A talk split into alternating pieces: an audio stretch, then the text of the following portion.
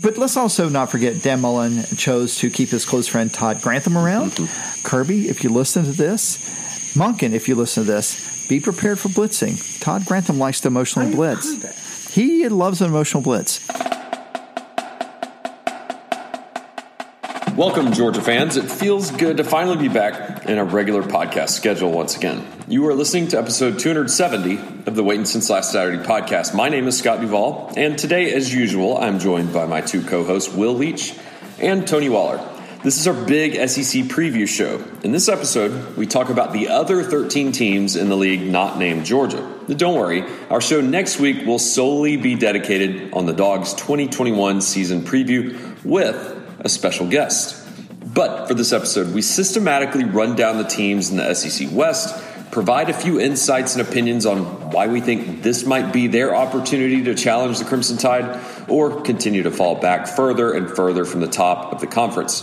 And we do the same thing for the SEC East. We see who might be challenging Georgia this year for the top spot. It's no secret that the three of us will pick the dogs to win the East, but there is some disagreement among us as to what team might be in that second position. That's right, Florida is not the consensus pick to finish behind the dogs in the East. We end the show with some buy or sell questions and reveal the name of our special guest for next week's Georgia football preview show. So let's just jump on into it. Hope you enjoy episode 270, and here's Will and Tony to kick it off. Well, we find ourselves once again doing this podcast, guys. Yeah, we're back. We have returned. We are back. We have returned. What, what, what have we? Uh, uh, I'm kind of glad getting back on the regular schedule again. It feels. I feel like uh, we were a little strained coming back the first couple times. Oh yeah, it was tough. It's, it's interesting It because feels like us again. I had a, uh, I had a little, moment, a little moment of panic here because for the past seven months or however long since we've been doing this once a month, I have had so much to say. I'm like, I'm not going to run out of things to talk about. And this week, I'm like, oh, well, it's easy. It's just the SEC, We get to preview the SEC. Right, especially, I, and I understand that, All but it's just 13 like teams. it just Yeah. feels like yeah, not Georgia. yeah, not. We'll, we'll glaze over Georgia. yeah, we, we will not be discussing Georgia the rest of the year. It probably won't even come up. The Georgia is like uh, Norm's wife. Yeah. On Cheers, like Yeah. just like referred to, but never actually seen and discussed. um, but uh, or I guess Vera, the- right? I guess yeah, or I guess the uh, the neighbor on Home Improvement, where you just see the top. That used to drive me crazy. Wilson, yeah. yeah, So yeah, so we are um, very close now. We are Closer. Closer. We're getting. Just to remind everyone, we've got the. This is the SEC preview show. Uh, next week will be the Georgia preview. We are hoping to have our special guest that we had last year for the Georgia preview, uh, and then Y'all drink. and then yes, and then we will have an actual game to discuss. Uh, the I think the first news item before we get in the SEC, before we got some news items, is uh, top twenty five came out. Top twenty five came out. I would not say there were any surprises, uh, but uh, did you expect Georgia to get in the top five? I did not expect them to get in the top five. Uh, top four, excuse me. Uh, no, I thought there'd be five. I, I thought there's a possibility they could be fourth, but it's. Uh, I, although I was surprised at both coaches and writers that there were a number of people that gave Georgia a number one ranking. Yeah. including Matt Brown, the including, athletic. Matt, including, including my Matt Brown, Your Matt not Brown. extra points at Brown. Not Matt, and both are awesome. Former Sports on Earth uh, Yes. Matt Brown, now Athletic Matt Brown. Yeah, And interesting, uh, going back to the inception of the college football playoff in 2014, all seven eventual national champions were ranked inside of the preseason top six, yeah, according to the Bear, Chris Felicia Fallica. Falcon. Okay, So, but also the AP the, the AP rankings have never nailed the top, the college football playoff, right? Yeah, right, right. They've never They've nailed never had the top four. right in any shape. you want me to And- keep, and you listen, this you want is- me to keep going? Well, this is the biggest challenge you'll find. The- I mean, like this is the whole thing, right? Like everything's going to get. T- Someone had a joke before in the Olympics that uh, they called it the law of Tom or something. It's the guy's name is Tom. He said, "Here's the here's the law of Tom. Is heading into every Olympics, every single quote, every single is like the Olympics is never going to make it. This is, a disaster. This is never going to. We're never going to survive." And it got super stress tests this week, this year, but it made it. It made Yeah. it fine. Still had This- some Olympics. This is the, that rule of the top four teams are never in the AP pre- pre- preseason AP poll are never the ones that make the playoff. Feels like it's going to get a stress test this year because it does. I mean, there's a clear separation between the top. I would argue top five. Uh, and Oh, yeah, of- yeah. I think there's a clear separation between the top five. So, you know, I mean, I think that's going to be frustrating for a lot of people in uh, in for a lot of people in college football if it's just the sa- those same four teams again uh, that Oh, it was last yeah, year. yeah. I don't think there's any question about it. But um, generally speaking, it doesn't usually turn out that way. Well, th- this is this is right on topic because I was going to save this for later, but we'll just jump on in. You know, I, I found uh, Winsipedia uh, was retweeting uh, Chris Felicia Fallica, Felicia. Fel- but, you know, Bear. I'll call him Bear, and he had some really good points. Uh, and so, to your point, Will. Here's another interesting stat that kind of builds on what you're saying. Five teams ranked outside of the preseason top 10 have reached the college football playoff. 2015, Oklahoma, Okay. they were ranked 19th. 2017, Georgia, they were ranked 15th. 2016, Washington, ranked 14th. 2015, Clemson, so there were two that year, they were ranked 12th. Uh, and 2018, Notre Dame started off 11th. And then, uh, Which might be the lowest Notre Dame's ever been ranked to start a season in the, since Lou Holtz was there. of the 14 teams to be ranked preseason number one or two in the playoff era, era, era 10 of them reached the playoffs. I think the last team to be outside of the top ten, but to win the national championship was probably LSU. Had to, but they weren't in the top ten. Oh, with were they? Burrow, Yeah, I don't think they were in the top ten heading into that. Um, yeah, I don't remember where they were. Either them or that they, Flo- they must have been in the top 10 because they didn't reach this Oh, metric right. here. So maybe Florida, maybe that, that Florida State team, the Jameis Winston Florida State team. I don't remember. Maybe the, being in it could top be the Auburn uh, Cam Newton team. Yeah. But he he was just referring to the college football playoff. Yeah, right, right, okay, yeah. yeah. Uh, I'll go ahead and finish these out. There's just two more. Uh, Vanderbilt is the only current Power Five team never to be ranked in the AP preseason poll. Go Illini. That's not us. Two teams have been ranked only once. It's uh I'm going to say Kansas, no. Duke. We're we're looking at an ACC team and a current Big Ten team. Current Big Ten Rutgers. team. Rutgers, And the ACC team is Wake Maryland. Forest. no, I don't know. Wake Forest. Yeah. That's right. Here's a fun trivia question: How many teams on Georgia's schedule either are in the top preseason top 25 or received votes in the preseason? How many teams? Okay, let's go through mm-hmm. So, okay, so we the. Well, have obviously Clemson. Mm-hmm. Um, Ole Miss. They're not on the Let's schedule. Not, not, probably not UAB. Probably not South Carolina. Florida. Vanderbilt. Uh, no, probably Vanderbilt. Yeah, go through. I don't have the schedule. Clemson, UAB, South Carolina. You said received a vote. received a vote. I think UAB did. Clemson, UAB, South Carolina, Vanderbilt, Arkansas, Clemson, sorry, Kentucky, Kentucky Florida, did. Florida Missouri, did. Tennessee, Missouri did. Char- Charleston Southern, Georgia Tech. Georgia Tech. Five. No. The answer is four. Okay. Florida, Auburn, Clemson, and UAB. UAB Those did. are the four teams. Yeah, because they've been good votes. But recently. Missouri did not. Missouri did not. Kentucky did not. Kentucky did not. Huh. Interesting. That's interesting with the Kentucky All right, I got to thing. change some things about my picks. Yeah. So I did. Find, I did. Find, I was surprised as well. Yeah. that UAB uh, got some votes, considering they almost they did kill their football program like five years ago. Dude, Well, that, that's they- amazing what they've done Oh, it's coming back remarkable. from it. They being Bear Bryant Jr. Yes, but, yes, yes, yes, yeah. yes. But um, Are they still playing at the Gray Lady? They are still playing at the Gray Lady, although they are building a new stadium because Will it be bigger than Hawaii's Safety. stadium? current stadium.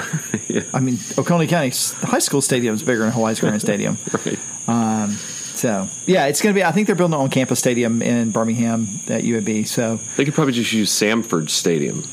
And They're in Birmingham. I think Samford want, want to use their own stadium. Yeah. uh, any other news uh, items this week? I, I think it bears mentioning uh, just because it is a hot topic uh, about Arik Gilbert. Um, yeah. I, I, I don't have insight. I don't know what's going on. I, I we're if it's that makes you equal to Danny Kanell. it does make me equal to Danny Kanell. Except Not, for not that you would notice. I uh, What yeah. did Danny Kanell say? That does- It's not worth repeating. Oh, okay. Typical Dale. yeah. ty- typical Danny Kanell crap. Yeah, just uh, random. I generally generator. like. I, I usually like. I usually don't even mind, but like. I mean, Danny Kanell. It's just like. It's weird that he's like taken seriously as like an actual voice in this world. I'll be honest with Is you. he even if he is he even on TV anymore? He's because he does that CBS podcast with uh, Fornelli. mean, Yeah. anybody can do a podcast. yeah, yeah. I know, but it's a popular podcast. and it's weird because Fornelli is all- is Fornelli's great. is pretty pretty Yeah. sound, right? Mm. Um, So so, of course he is. He went to Illinois.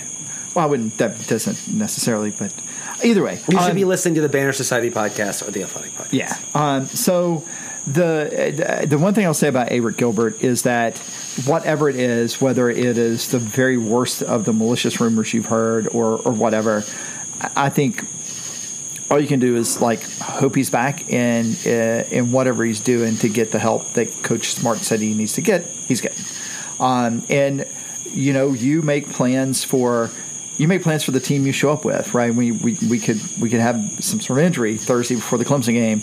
Uh, that's far worse than having someone not being available to the team in preseason practice for a couple weeks.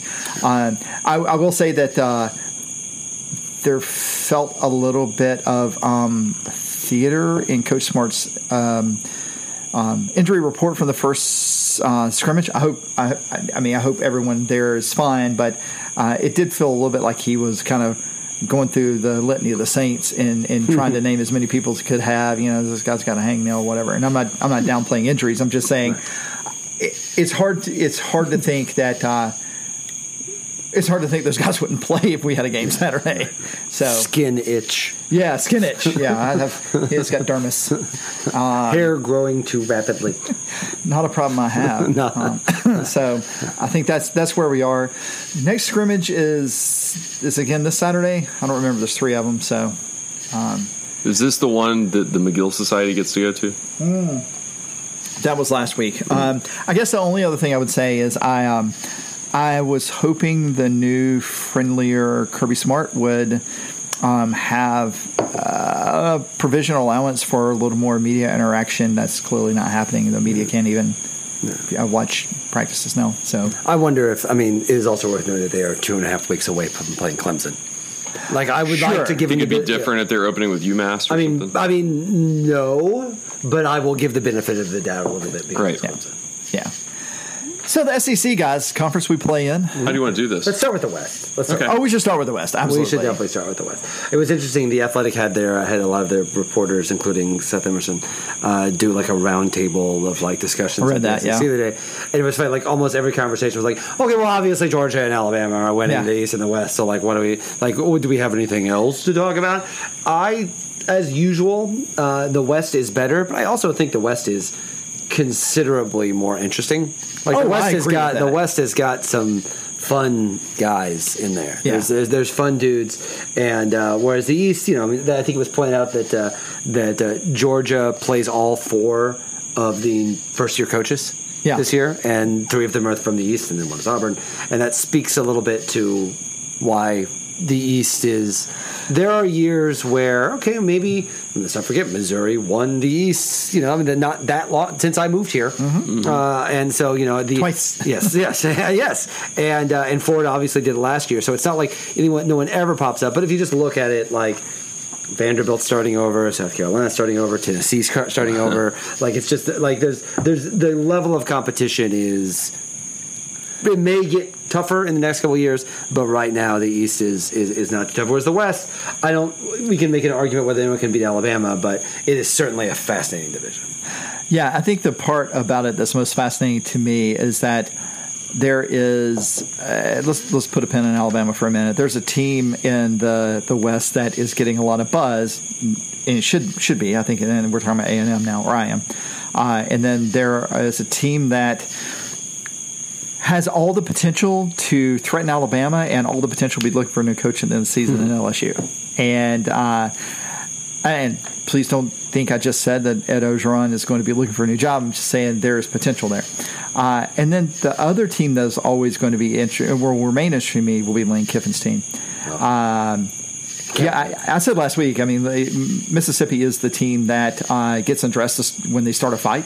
Um, they could be in a ton of. I mean, they, they literally a lot of their games could look like old school, like late '90s Big 12 games where you know it is literally it's 52-48 and you have no idea who's winning the game based on what you see. They are the they are the if there's no other games if there's not a huge game going on. Oh, I'm you got to watch that game. You can guarantee that on October 16th Ole Miss at Tennessee is going to be the CBS game at 3:30. It's got to be. Oh yeah. also, not just that, they play Liberty this year. They literally play Hugh Freeze. oh, year. I know. I mean, we're going to talk about that. I guess that we can sound Yeah, let's start. With, we don't have to start in order. Let's actually just go ahead and talk about Mississippi. So, so here's the deal with Mississippi. They return one of the top two or three quarterbacks in the nation in Matt Corral.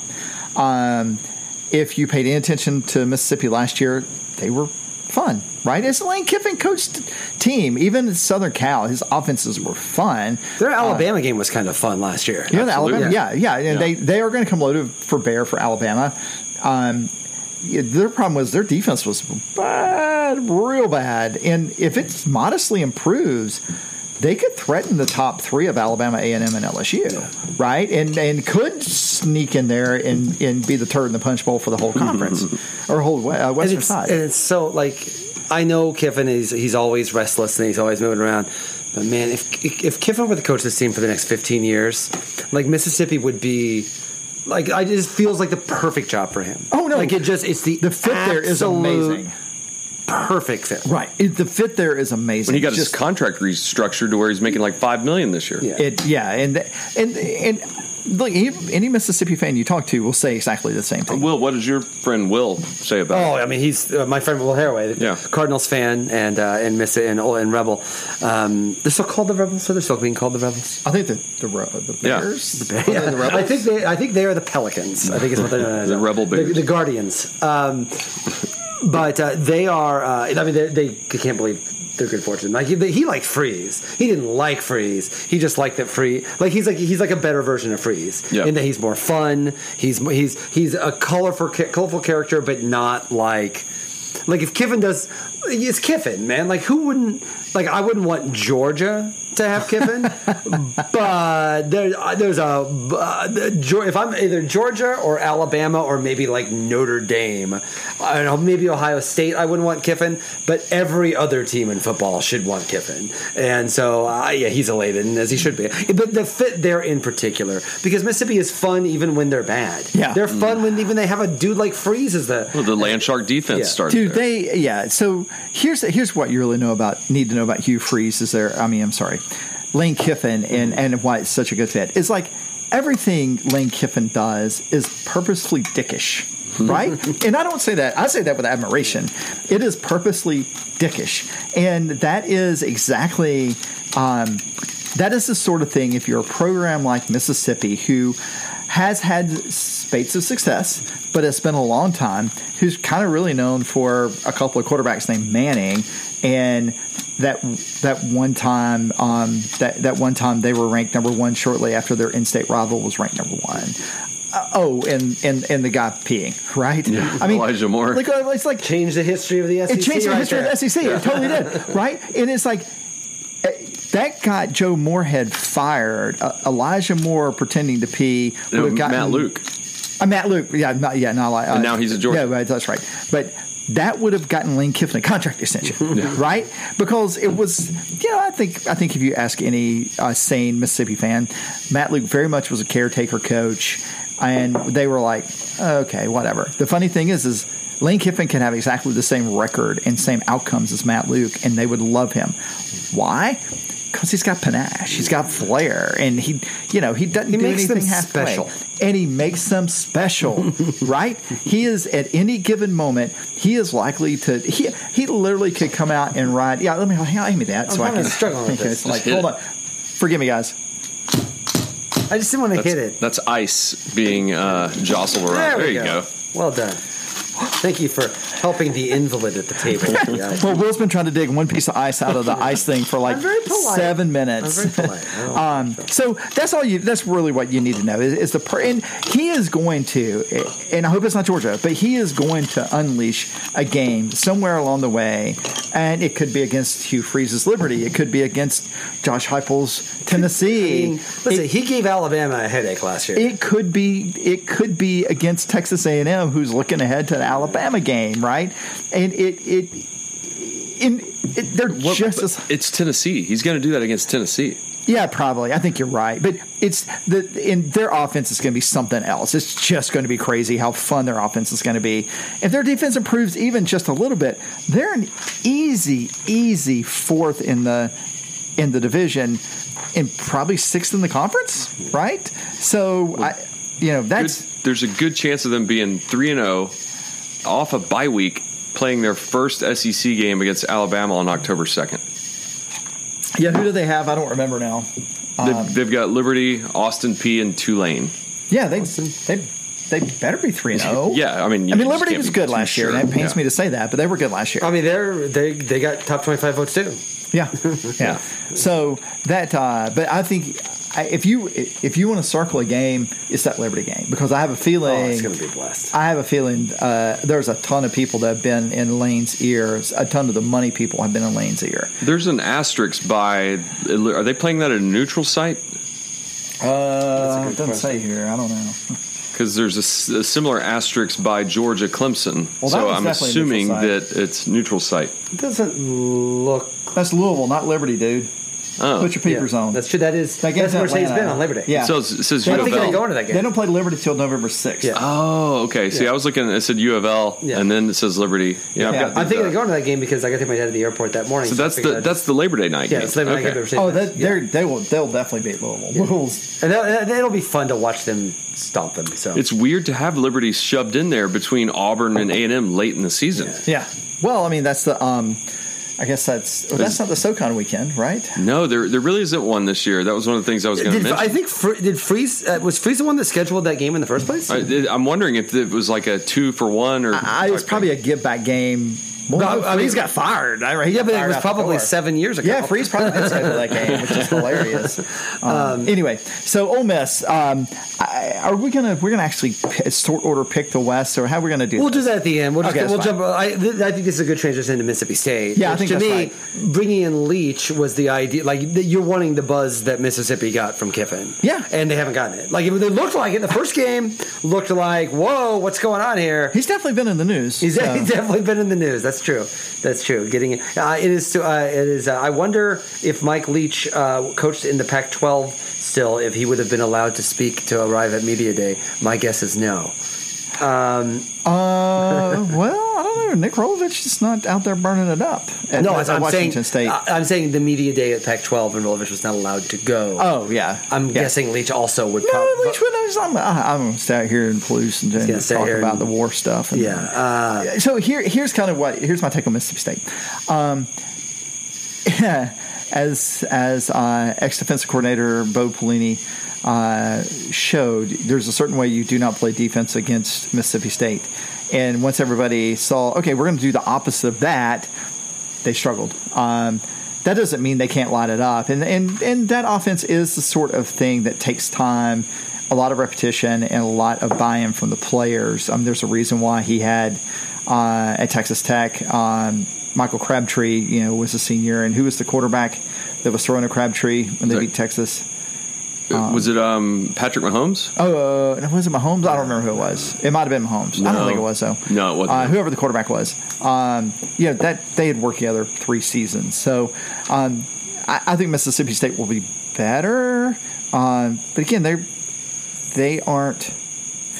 The thing you get, Mike Graham Harrell. Graham Harrell, thank you. The thing you you get uh, that's that's Southern Cal offensive coordinator Graham Harrell, right? Sounds good. So uh, the thing you get him for is um, to try to set, do something different.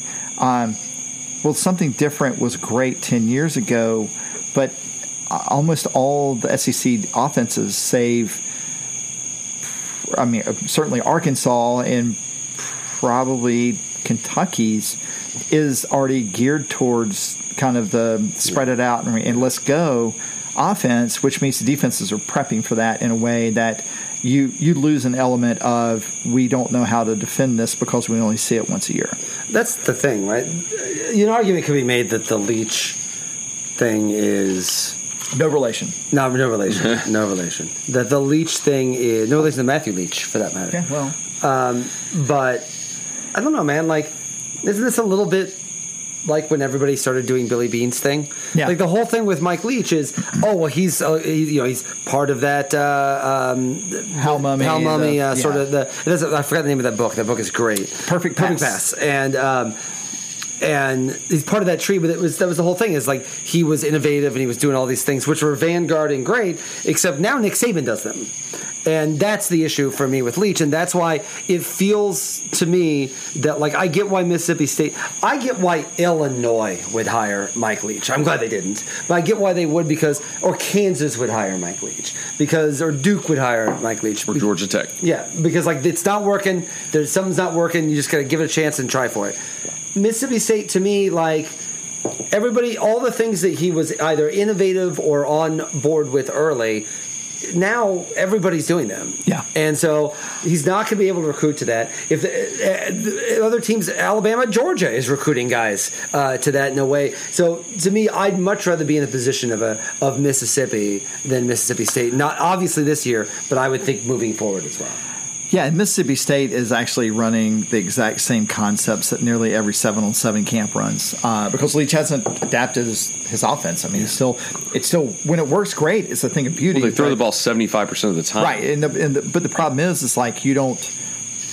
If you can figure out a way, whatever that way is, with play into the strengths of your defense to disrupt those passing lanes or to, or get the quarterback and, and uh, receivers off their timing, you stop that. You stop that defense and a lot of times with inferior talent. And that's the problem Mississippi State faces right now because, frankly, defensive coordinators have called up to that iteration of um, of the the passing, the quick pass and fast pass, or whatever they call it now, offense. I think I think they I think this could go off the rails this year. I, I have to tell you, I really kind of do. Even when you look at their schedule, Louisiana Tech they should be able to win that. But North Carolina State they're good this year. I don't think they're winning that game. Uh, Memphis is a swing game. They're losing LSU. They're losing Texas A&M. They're losing Alabama. They're lucky to get Vanderbilt and Kentucky, but I'm not sure Kentucky's not beating them. Oh, I think Kentucky. And yeah. so, like the idea, if they go, what they're what three, four and seven last year, there's a non-zero possibility they go four and eight or three and nine. And if that happens, and they get wiped out by Kiffin in the last game in Starkville, oh, yeah. I'm just saying there, there's there's trouble. Like there's not going to be a lot of patience for that. And I don't think there should be. And Memphis is in Memphis. Yeah, exactly, exactly. So I don't know. I think there's. I'm not. I, I feels you know it, because there are so many coaches cha- coaching changes. It doesn't look like there's a lot of guys on the hot seat other than I guess LSU. I guess or Orgeron at that point, but. I don't know. I feel like Leach is Leach is Leach is not a guy that's going to fade out. Like he's gonna when he blows up. Yeah. When it ends, it's going to be big and it's going to be a whole thing. With those first six games, the schedule could be one in five if they don't look out because the the last three of, of the first six are LSU at A and M and then Bama. Yeah. yeah, they're not winning those games. No, no. So I mean, it, and also like what Will just said, NC State's well thought of this year, and then they're going to Memphis. Yeah. So uh, unless they have another 99 yard fumble recovery against Louisiana Tech, you know, and beat them, Yeah, it could get ugly.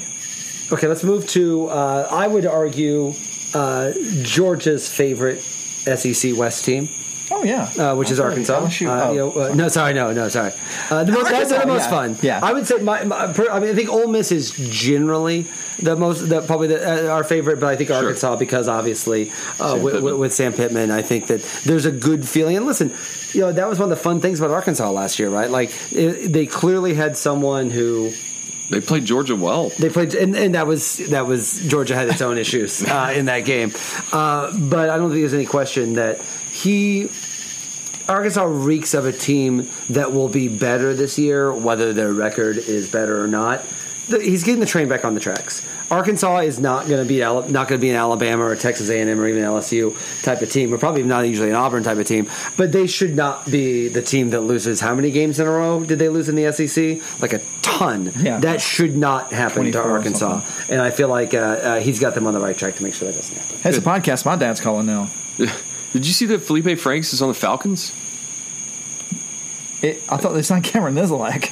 I said, No, Felipe Franks. I know. Heard what you said. Yeah. I'm just like, as a punter, I don't No, get it. I, I saw him run uh, a ball out of the pocket last Huh. week. Congratulations, by by the way, to the Falcons for being the first 100% Yep. vaccinated NFL NFL team. yeah. Oh, really? Yeah, It's very great. impressive. The first yeah, one I, get that. look, Arkansas just has their schedule is is just they get Georgia, and Missouri out of the East, and you know, obviously they have they're at LSU, at Alabama. Um, it's just, I mean, it's a tough break. I mean, they they they kind of have They get Texas. They, they, they they, kind of have a one game season in Texas. That's where I was going with this. They have a one game Texas a season in Texas. I'm not picking them today to beat Texas, but I mean, if they sneak around and beat Texas, you can make an entire season off of that, right? Yeah. Uh, especially Man, if they they'll they'll be ranked. Former Southwestern Yeah. Conference foe who is coming to their oh, conference, Oh, yeah. and then you also beat them in like after the year you had. At that point, you Imagine know, they're three and zero going into Jerry World against Yeah. Texas A and M. yeah, don't don't. I mean, just don't lose to Georgia Southern, and you get a lot of people. I was going to say, you know who wants them to beat Texas, Georgia Southern, Yeah. because they come in the next week. Also, don't forget Texas opens with a top twenty five teams this year. They play Louisiana. Yeah, they play Oh, Louisiana. that's right. Yeah, yeah. So, and I, you know, I, I, I remain with you that uh, that Sam. By the way, Sam Pittman's comments. He's just he's an American treasure. He was just like went on about how much he loved, you know, coaching there and how how awesome it is. It's just the best job in America. It's like you'd love to see that that that kind of passion about the place you work. And it was so genuine because he he does everything genuinely. Mm-hmm. Yeah, and these guys get playing in Georgia. Yeah, that's right. We get we do get them this year. We do get them again. I'm fine with that. Oh yeah, yeah, yeah. yeah, yeah. Because they, they were the one that was added last year, Yes. right? Yeah. Yep. So, so, yeah, right, right, right. But yeah, I'm very I'm very pro that. I, I it feels like it's gonna be forever until they play at Arkansas now. But again, who knows with Texas and Yeah. and, and everything Um, else. so let's talk about LSU. Yes, let us let us let us. there is a whole world out there where LSU is um, remains down. There's also a whole world out there where LSU. Uh, it looks like Max Johnson, who started uh, at the end of the season after um, Brennan got hurt and played football at Oconee County High School, is the starter. There's a whole world out there where he uh, where where he is um, comes together and that team is is really really good and threatens uh, Alabama. I think they're in the middle, right? I don't think they're going to be four and six or whatever they were. Um, and a lot of people are like, well, you know, that they Marco Wilson hadn't thrown that shoe, blah blah blah. He still threw the shoe. They, they still beat Florida. He kicked a 60 yard field goal, it seemed like. yeah, in the gloaming, right? Yeah, I mean, the- it was yeah, it was crazy. The weather was terrible. Yeah. Um, so I, I just think I think LSU is going to be one of those teams that could well be nine and three, never really in contention for anything more than than uh, you know a citrus bowl berth, but also uh, you know not not terrible, not in the vein of oh my god they lost by how many to Mississippi State um, which is you know if you're if you're an LSU fan and you get to nine and three and your your three are um, I got to look at the schedule but your three Dude, are they're not, Alabama they're not going to get to 9 and 3 with the schedule they got. you don't think so No. Okay, well here look at the losses at Alabama. Yes, yes um, ah, they can get to nine and three. so who, They can get to nine. And so three. who are they losing to They- they got besides Texas A&M at home. A&M? some combination of Florida UCLA Oh, they can get to nine and three. Florida is a tough crossover. Florida and at Ole Miss. Back to back. I, look, Mississippi is a low key that game is um, Yeah. so important to them Yeah. in a, in a, in a really weird way. Like, look, like they're playing at UCLA the first week of the season uh, in the Rose Bowl. Yeah, first look off, out, by the way. first off, Pasadena's not ready. uh, second off, UCLA has a week zero game against Hawaii, which means they're going to have a week to work to do a shakedown cruise. They could lose that game. If they lose that game, Look out, and they, and that Yeah. they uh, then they turn around and lose to say Auburn and Florida, and they go in that Mississippi game at three and three, Yeah. or three or four and three.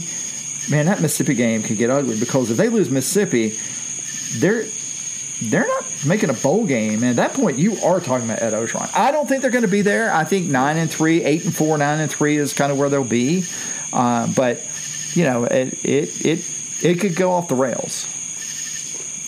One thing he's doing right is uh, he's doing what made He that interviewed team. his coaches this time. Yeah, no, I'm not honestly like, but the thing, like, remember when Orgeron when he had Brady and he was just like, yeah, he's running that. Um, that's that's not me doing the accent to be very clear, but like he's running that. Like he said, yeah, like, like I thought it was really good. Orgeron, Orgeron is a guy who I think is really smart about like saying, like, like he's at his best when he's delegating. and It is clear that's what he's doing this offseason. We'll see if it works. He still doesn't have. He's not delegating to Brady anymore. He's like a baseball manager. Yeah, which I which I think you can make an argument is. Or his strength. I don't think Kirby Smart should coach that way, and I don't think Right. Nick Saban could coach that way. But I think there's value in someone like Orgeron coaching that way. So, oh, you got some schedule stuff, Scott? Or are we talking about the Aggies? Have we talked about the Aggies? No, we have not. We Let's have talk about not. Aggies. Um, so I, I'm I'm going on the I don't know. No, I'm going on the limb here. I, I think I think they're the second best team in the West. I And agree. For part of that schedule, right? They only have three road games. Mm-hmm. Um, they are uh, they get South Carolina and Missouri out of the East. Um, the only like the only real hard, super hard road game they have would be LSU at the end of the season. Um, their out of conference is like powder puff easy with Kent. I mean, the toughest out of conference game they have is Colorado. Colorado and Denver at Mile High. I mean, that's a you know you're going from It's dead, not a foreboding place to well, play. you're- Well, you're going from you're going from dead sea level to Invesco at at at, at 52,000 5,200 feet, 50 not 52,000 feet. That'd be really high. Uh, 5,200 feet, but beyond that, that's that's it. Colorado is not on the same level talent wise with you. Um, they're not going. They're probably not going to out coach you. Um, so I just don't. I don't see it. I mean, the the problem they face, of course, is they have um, they have Alabama, uh, and um, I, I mean, they, you were talking about possibilities. If, if look that they beat Alabama on October 9th. That's who. That's who. Oh. Whoever's that's who's. That's the East. That's the West winner, right? I just don't see. I don't see LSU beating both A and M and Alabama. Um, so if you're going to work on that premise, if A and M slips up and beats uh, Alabama, they're they're winning the West. I mean, if is doing a lot of lifting. Yeah. Um, so you know they have they're going to have a new quarterback, um, and everybody's like, "Well, a new quarterback." Blah blah blah. It's like, was there anything about Kellen Mond that made you go like, "Damn, I wish he'd stay another year"? No. No. But that's the thing about them last year, right? Like, like yes, they finished in the top five, and they were, probably, they were the first team out. I think the first team out of the playoff, first or second team out of the playoff. But like, was there ever a time like Alabama did not struggle with them last year? like, there was not a time. Put it this way: if Georgia would have played Texas A and M at the end uh, last season, Georgia would have been favored. I think Georgia would have been favored in that game. Maybe. Yeah. And I mean, we can I we can argue whether that would have been right or not, but like I think Georgia would have been favored in that. oh, okay. I think that, that. I think there was I think Texas A&M obviously had a good breakthrough season last year, but also like look who they played last year, man. Like look, look at their schedule last year. They had uh, Alabama, uh, uh, a blot. They had an LSU team that wasn't good. They played at Auburn, which was what's their best win at Auburn last year, and they beat and they beat Florida in a very close game. So like I don't know, it doesn't look to me like you can say that Texas A&M is the second best team in the West and still think they're pretty far behind Alabama. And I think that's the thing. If if Texas A&M had a quarterback like Mississippi does, or like like it's funny. This is kind of the big thing in all of college football this year. All the big teams that don't have quarterbacks coming back. Who do, I know that Kellen Mond was not great, but like Texas A&M for them to make this leap that people want them to make, it feels like they need to have their quarterback situation set, and I don't think they do. They don't. They have a quarterback battle between Yeah. Haynes King, who threw four passes last year, and Zach Calzada. Calzada. And uh, it still hadn't been settled yet. I pledged Cal Zeta, and I didn't. I didn't get in. Um, and so yeah, so like that, like to me, that, that I'm very skeptical of Texas A&M. Like I, it felt like everything felt just right for them. And yes, they were the number five team, but I never thought you never thought they were in the same league as Alabama. I don't think Georgia was the same league as Alabama. Not last year, either. no, no. So uh, and, and I mean, for- I, no one was. yeah. So I don't know. I, I Literally no one. I feel like they were they were fifth because of the way the schedule fell and the way that like. But I don't know. I, I know people want that to be a big step forward, and I get it. And, and Jimbo gave the "we're not done yet" thing at the end of the year, but I don't know. I, Well- uh, I, I'm not sold. Uh, I, I think they. I agree with you, Tony. I think that they are the second best team in the West, and primarily because their schedule's easy again this year. They're one of five SEC teams that does not have another SEC team playing them off a bye, so they don't have to worry about anybody getting an extra week to look at them. And also, I mean, look at look at how they start. Kent State at home, neutral site against Colorado, New Mexico at home, Arkansas neutral site, Mississippi State at home, Alabama at home, at Missouri, and then South Carolina at home before they get an, an open date. So, I mean, It's a perfect schedule. yeah, it is. But. Well, we'll talk about Georgia in a minute. The perfect schedule, but That's true. That's true. But no, no, seriously, Texas A&M and Georgia have the most favorable schedules in the SEC. Yeah, yeah. And then there's Alabama. And then there's Alabama. And then there's Alabama. So the East. Um, well, I mean, so I think, look, I think the main thing you need to know about Alabama and everything you need to know about Nick Saban's coaching prowess starts and ends with the fact that they have yet again switched out coordinators and no one's even batting an eye. And Right. it's not like they have a low profile offensive coordinator. Yeah. They have Bill O'Brien. Like, Bill O'Brien. he's like one of, probably one of the most 20 well known Sure. football coaches. like the guy turned around Penn State. He was the Texans. Like uh, he kind of burnt out in the NFL, but that, so did Saban. Like these things happen, but certainly, like that's. That's a good dude to have as your offensive coordinator. Oh, to totally very, particularly if you're breaking in a new quarterback, Yeah. which is what his skill has always been, even at Penn State. Yeah, and I think the part about it that is amazing to me is the, um, you know, sure they have uh, rinse and repeat five stars at all the skill positions, but I mean they had the Heisman Trophy winner, which by the way was a receiver. Um, their quarterback is probably going to be the starting quarterback down in Miami, and um, And then Mac Jones competing Mac for Jones starting. is competing for a starting quarterback, right? It's so it's just it's amazing what they've done there, and um, and, not to go too far down this road, I, it's I really looked sideways and tried to figure out a way. Well, they play Florida, and they could lose to A and M to try to find a way not to make them first in the West. And you just can't there's- until you can't until they're pro- it's proven otherwise. And in, in two years ago, it was. I mean, with LSU, But that was a that was a that was a kind of a transcendent transcendent LSU. moment. Yeah. So um, defensively, they could be down a touch, but down a touch for them is still really, really good. But even frankly, if they're down a touch on offense after last year, still really, really good. yeah, they And- still have John Metchie who torched Georgia last yeah. year. So. And, and until until it's proven otherwise, it's hard. It's hard to pick anybody out. Well, this is the ultimate test, right? Like this is Alabama team that lost a ton of starters, has road games at Florida, at Texas A and M, and at Auburn. They get LSU at home, but those are like I know Auburn is not. We have we, we actually skipped Auburn, which is a nice touch. Oh, well. Um, what are you going to do? Uh, but certainly the like the schedule sets up for them as tough as it gets for them, short of playing at Sanford.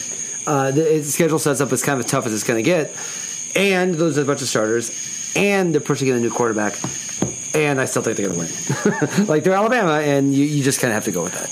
Are you telling me we forgot to talk about Reverend Bryan Harsin? yes, sorry. Yeah. I'm not happy with myself. I must make atonement.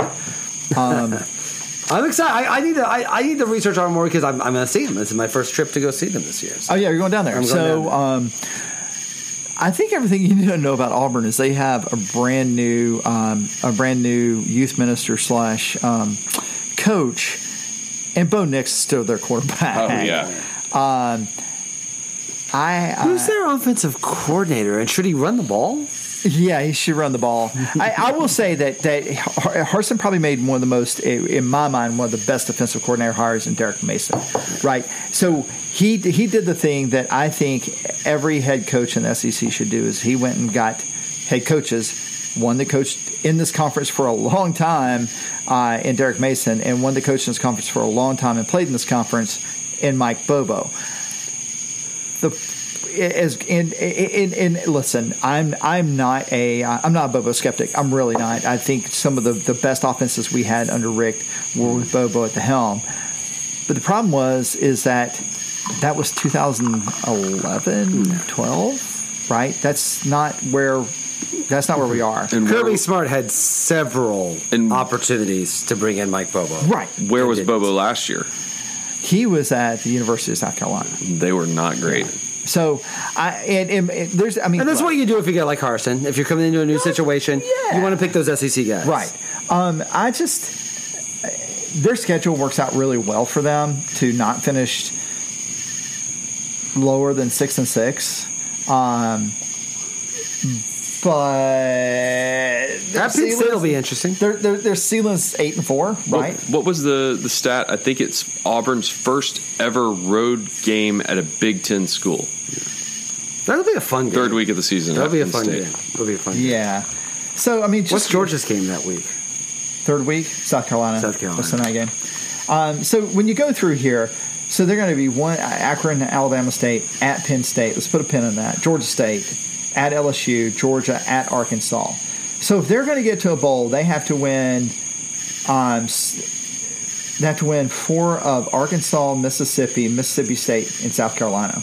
Right? I only named four. I teams. think they can get to a bowl. I only named four teams. Right? so Akron, Alabama State, Georgia State. If you don't beat Georgia State, guys, uh, you should talk to Tennessee about that. And uh, they know, can win six games. Right. But if you win those three, you you have to beat Arkansas, you have to beat Mississippi State, you have to beat South Carolina to make a ball game. So, like I said, their range is six and six, eight and four. And if they're eight and four, you got to Oh, you, they're doing backflips. Oh, well, not backflips, but they're not. I mean, look, they fired Gus Malzahn for going eight and four. Mm-hmm. Um, yeah, but you don't bring a guy like Harsin to say you better win a championship right now. Like clearly, I know it's Auburn, Yeah. But like at a certain level, uh, how do you bring a guy like Harsin and not expect at least a slight learning curve? You gotta have to expect some sort of uh, slight, slight, slight learning. Maybe Yeah, I think you're right. I think you're right, but it's still Auburn, so it's hard to say. Yeah, the interesting part about their schedule is they, uh, like Tony said, they have four straight non-conference games and then eight straight SEC games. They're the only team in the SEC that does that. Listen, they go to they go to Happy Valley and get their asses waxed, dude. That is going to be a long season on the plains. A really long season. because I'm not sold on Penn State either. So. Um, all right, to the east, to the east, All six teams. all six teams. um, let's start with Vanderbilt. We should start with Vanderbilt. Cool. I, uh, Vanderbilt in a good spot for Vanderbilt, which is to say, they. it's good to know that there is someone in the world for whom Vanderbilt was their dream job. Right? Like it's nice, it's right? the perfect fit, right? he is just like professorial and That's I mean, what he wanted. Like he's Right. like this is what he played here. He is their Fitz. He's their Fitz. He's their Fitz. Is exactly what they're. Now we'll see if it works out. Right. But again, that's it's much easier to be Fitz in the uh, in the Big Ten West, uh, yeah. West than it is the SEC East. But he's their fit. Like that's what Vanderbilt's clearly trying to do. He was Mm-hmm. a player there. He's from Nashville. This is all he's ever wanted to do is to have this job. We'll see if it works out, but that's the plan. The, the perfect case scenario for Vanderbilt is to be Northwestern. That's what they want. right.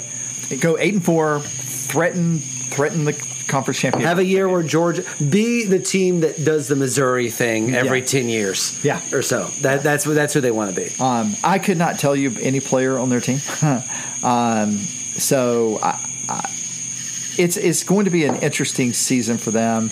I mean, they, they stand a real risk of going zero and eight in the conference. Um, but I think you're right. This is almost a year zero, um, just because of what happened last year.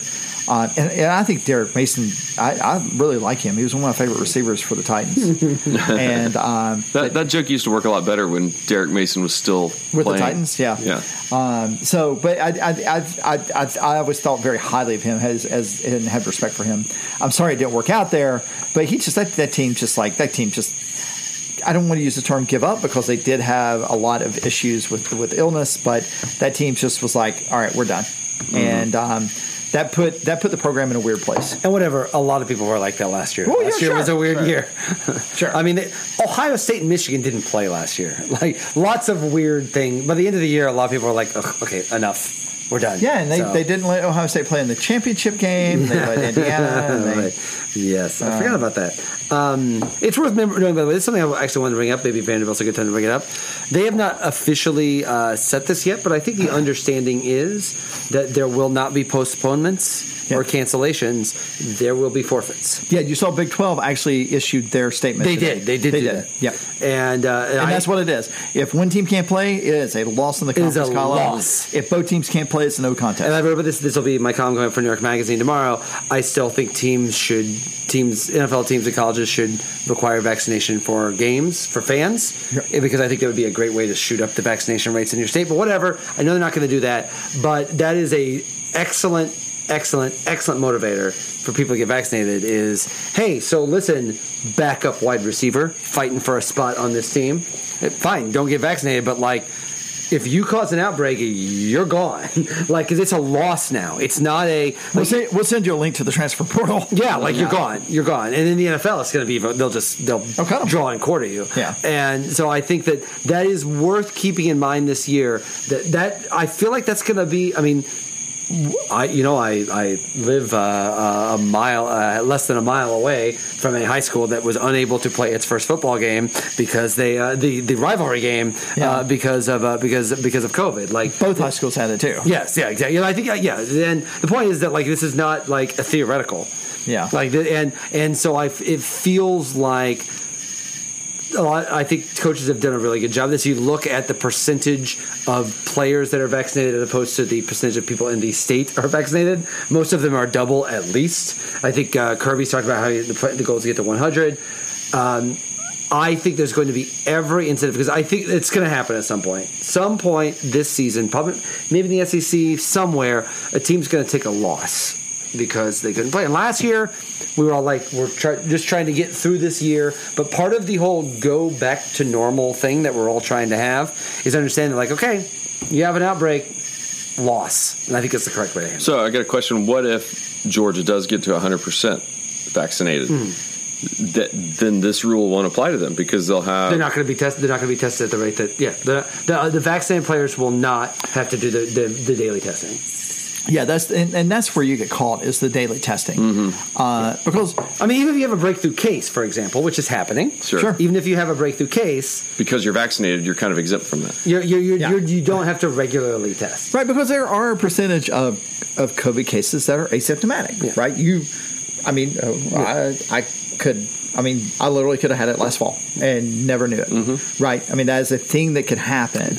Um, so, what you what, really what you get to is by having everyone vaccinated, you have a built-in um, guardrail against having a massive number of people not available for the game. Safety is part of it, but really, it's that. No, and I and I, I said it intentionally that way, Yeah, right. right. Because it is that is the way. I'm not, I'm not saying that everyone is as crass as, is as crass, but that is the way there are people that that people that are in decision making in, in the decision making hmm. places are looking at that. I guarantee that's how coaches are pitching it.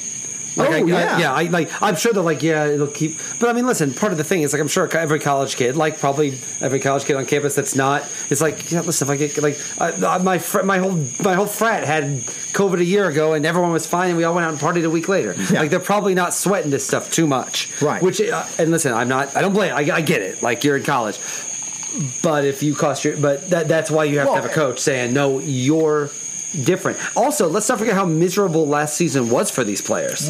They didn't get to do anything. They didn't get to go anywhere. Like for crying out loud, you saw people at the end of the basketball season, like seeing their families for the first time all year. Now you get vaccinated, you can have a normal college life. And I think I think the coaches have done a good job of uh, of selling it that way. Yeah, and, and let me be clear when I say uh, when I'm talking about decision makers, I don't mean somebody at UGA or some, maybe, oh, except for probably the most cold-hearted people in the conference. I'm talking about the people that are are paying money for content, right? Which is what this is about, right? It's it's people who are paying money for content. I'm sorry, I finished the bottle. That's, Oh, please, that's okay. Bad. I mean, it, I, it was lonely. It was lonely. So af- now that we're done with uh, uh, Vanderbilt, Yeah, so that's the point. next? Is like be next? prepared for potential cancellations this year. They'll probably not. Uh. Uh, how about South Carolina? Speaking of teams with a new coach, how's your how's the how's your Beamer running? My Beamer's running great. Um, so really, the question on Shane Beamer is, um, I mean, honestly, is he? Well, Nick Saban's a, a, a bad example. Um, who's the son of a coach? Um, It's not a a, a, a big- former coach, yeah. yeah, former legendary coach. Um, Uh, Terry Bowden, yeah. yeah, is he is he Terry Bowden yeah, who came in Auburn and or won a bunch of games. or is he Brian Schottenheimer? Ah, good poll. right is, is i mean that's really the question uh, right is he is he somebody look uh, you can make fun of what happened with terry bowden i mean he he coached he coached a team that He had like had- 19 straight wins. that probably could have in, a, in an ordinary year played for a national championship um uh and also at akron it's currently at louisiana Is he still something coaching? Another, oh yeah he's Was Tommy still coaching? He's not at top no, twenty five. Tommy, Tommy Sullivan. uh, T- Tommy I think he's at Monroe. Is he at Monroe? maybe? Louisiana Monroe. Yeah. that's right. He's Tater Tots at Louisiana Monroe. so the the real question and and the, and the double whammy here is South Carolina was in a mess already, and and that's that's on Will Muschamp. I mean, right? It's nothing. It's nothing that he didn't also leave at Florida. It's part of his plan. It's part of his plan. We appreciate your service, sir. Um, I just, I mean, they're a team that has um, all the makings of Finishing seventh in the East. well, the, uh, if Vanderbilt won the East, I mean, you know, they don't get any breaks. They have uh, A and M uh, is one of their crossover games, uh, and they have they they have Auburn, um, and you know they. Um, Man, it's just hard to see a world where they, they figure out a way to win more than two or three SEC games. I mean, potentially they could win Tennessee, but after that, there's no there's no real easy pickings other than Vanderbilt for them. I feel like this is such a tough job. What? That game, that team, such a that tou- game, in, yes, This is just the job of coaching Oh. South Carolina. yeah. Oh, It's Always, just yeah. such a tough job. Oh, and it's because yeah. I know people have talked about like the alternate history where like Georgia doesn't fire Rick and Kirby Smart goes to South Carolina. Kirby Smart wasn't going to South Kirby Carolina. Smart was not going to South Carolina. like, He didn't have Brian VanGorder's agent. He'd go to Illinois before he'd go to South Carolina because there he can go win. He can go win eight games a year and feel like a hero. and then leave go- after two. and then years. leave after two years. Yeah, right. Yeah, no, so you're right. South Carolina is probably low key the hardest. Is it the hardest job in the conference? because they've got expectations. So that's the thing is that like, but South Carolina like five and seven. If you go five and seven, win two or three SEC games, that's not entirely out. That, that feels like your mean level. That's their But they- ceiling. They, don't. They don't really. I don't know if it's their ceiling, but it feels like. It feels like that's like that should be a, if you did that like hey things went okay this year but they don't feel that way and and I like I understand and the fans don't feel that way Yeah. ever. Well, put it this way: when you have when Georgia and Florida are, are humming along, and your in-state rival is Clemson in the role they are, you're starting out with nine games. Uh, that's your upper limit. So eight and four really is your ceiling, and six and six is probably your baseline. And I don't like I don't You can be mean. It's as fine. a Georgia fan, I don't say that to be like, ho, ho, ho, South Carolina, but what when you think about the history of programs, what is offered, and the natural recruiting base, it really does take a, an incredible two year run of South Carolina turning out incredible high school football players that doesn't happen every year. When when you end up with uh, Lattimore and um, oh gosh, who was the rec- there were three of them. There. Lattimore, the receiver, and the defensive lineman. Um, yeah, somebody's yelling at the, at their podcast machine oh, right now. Clowney, Xavier Yeah, Clowney. J- Jadeveon Clowney, The and destroy who's the the receiver? The speedster. Alshon Jeffries, maybe. Yeah, plays for played for Minnesota for a while. Yeah, whoever it was, right? I mean, and then you also had a coach that could capitalize on that in um, in Steve Spurrier, right? Yeah. Eh, eh, that was that's your upper limit for South Carolina. Joe Morrison's not walking in that door. I mean, he had a heart attack and he's dead, but he's not. And George George Rogers is not walking in that door. Probably not walking in that door. You know, that's tho- those days are those days are over, and and unless unless something, I mean, it's going to take Clemson. It's going to take Dabo Swinney taking the Alabama job or whatever it does he he does after Clemson, and is also going to take Georgia, a combination of Georgia and Florida, or both Georgia and Florida, going back to where they were in the late '90s, or just being generally like fumbling around in the dark, like Florida was those couple of years, or like like Georgia did for a little bit, right? Yeah. And that is why that job is so hard. And Beamer could be the right guy. Like he's he's got connections there. He's been there. Like it's, he's not just a coach's son. Like he's got connections at South Carolina. He's been all around the SEC. But he's not going to get them the ten and, consistently ten and two and threatening eleven and one. well, this is why a guy like Shane Beamer takes this job, but Kirby Smart doesn't. Yeah, Yeah, like that, that. That's honestly it. Like, and and I think that that's. I mean, if he pulls it off, great. But like, listen, this uh, South Carolina is the sort of place where you have to decide what kind of job you are, right? I mean, like to me, Muschamp was the worst possible hire for South Carolina. Yeah. Not because he's a terrible coach, but because like you can't get someone on the downside as something at South Carolina. You've got to get someone who. That's what they wanted Kirby, Right. Because they want someone who's up, and so Beamer makes a certain amount of sense. But it's such a tough job. but I mean, Te- Texas Tech's going to make that mistake with with uh, Muschamp again at some point. So I mean, yeah, that's uh, maybe that. Uh, or you know, we'll see. We'll see how he does this year. Uh, who's he coaching for this year anyway? who Muschamp? Yeah, no, just kidding. Um, okay, how about Tennessee? Should we talk Tennessee? Let's skip. Let's go Missouri first. Yeah, Let's go Missouri. Kind of boring. first. Let's go Missouri. Drinkwitz. Get, get the boring teams. I have to say, Drinkwitz is. Remember the remember we made fun of Drinkwitz at the beginning of last year because he was because he was all like, "Well, I'm going to do the right thing. Right. I'm going to do the He's right precious. thing." And self-report or and something. self-report any COVID relation thing because it feels like the right thing to do in this time, which it was. And also, wait, uh, do you want to coach in the SEC or do you not want to coach in the SEC? And the next week he stopped, and I think you saw improvement, right? I think that I'll say at Missouri, you know, I know their fan base pretty well. They're excited about it. Like they feel like he is. They were concerned about that hire initially, but they're excited about him. I think that they were pleased with what he showed last year. I'm going to go on a limb here and say something that is, is maybe provocative within the context of of uh, of this. I think Missouri threatens Florida for second in the East. Um, first off, Florida's Western schedule is uh, is bullshit. It's uh, Alabama and LSU, and uh, second off, they get Florida at home. Um, The other crossovers at Kentucky, home against Texas A&M. That's not fun. Right. But you know that's that's it. I mean, they have Arkansas to end the season. Who that's their permanent Western. And they have a good quarterback. And they and they have they have said that's the other thing, and and that's what Drinkwitz. I mean, that's kind of the premise of, you hiring Drinkwitz. Drinkwitz likes he likes to have the consistency at the quarterback spot because uh, he's just he's just, he's good at running his offense that way. Their defense was pretty good last year, uh, so really the thing that was missing last year with, with Bazelak uh, coming in uh, and and them settling on him at the end of last season, you know, look they talent wise they're going to have to sneak up on Florida, right? They're just not going to out talent Florida, but there's also a whole uh, there's a there's a place where that game being in Columbia where they could they could do that.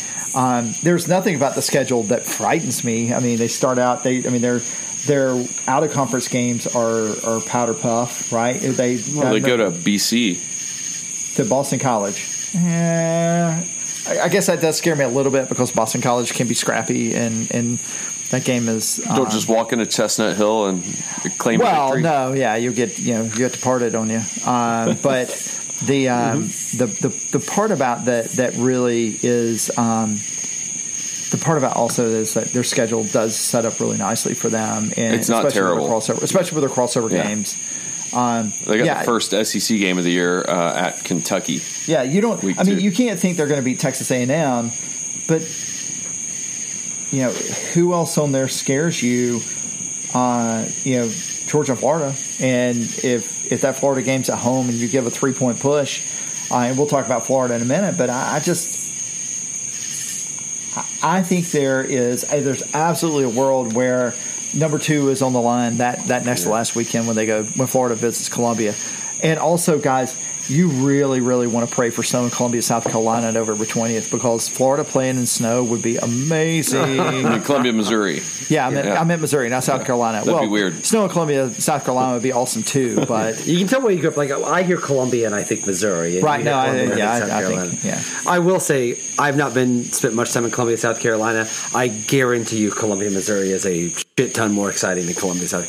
Columbia, Missouri is an awesome college town. oh, Columbia, Missouri is is an awesome. It is awesome great college town. It is really really It is fun. a great college town. Uh, I would say Midwestern wise, it's below Madison. Madison is like notoriously the best college town uh, in the Midwest, but uh, Columbia's right there behind. Yeah, Columbia. Columbia, Missouri is an awesome town.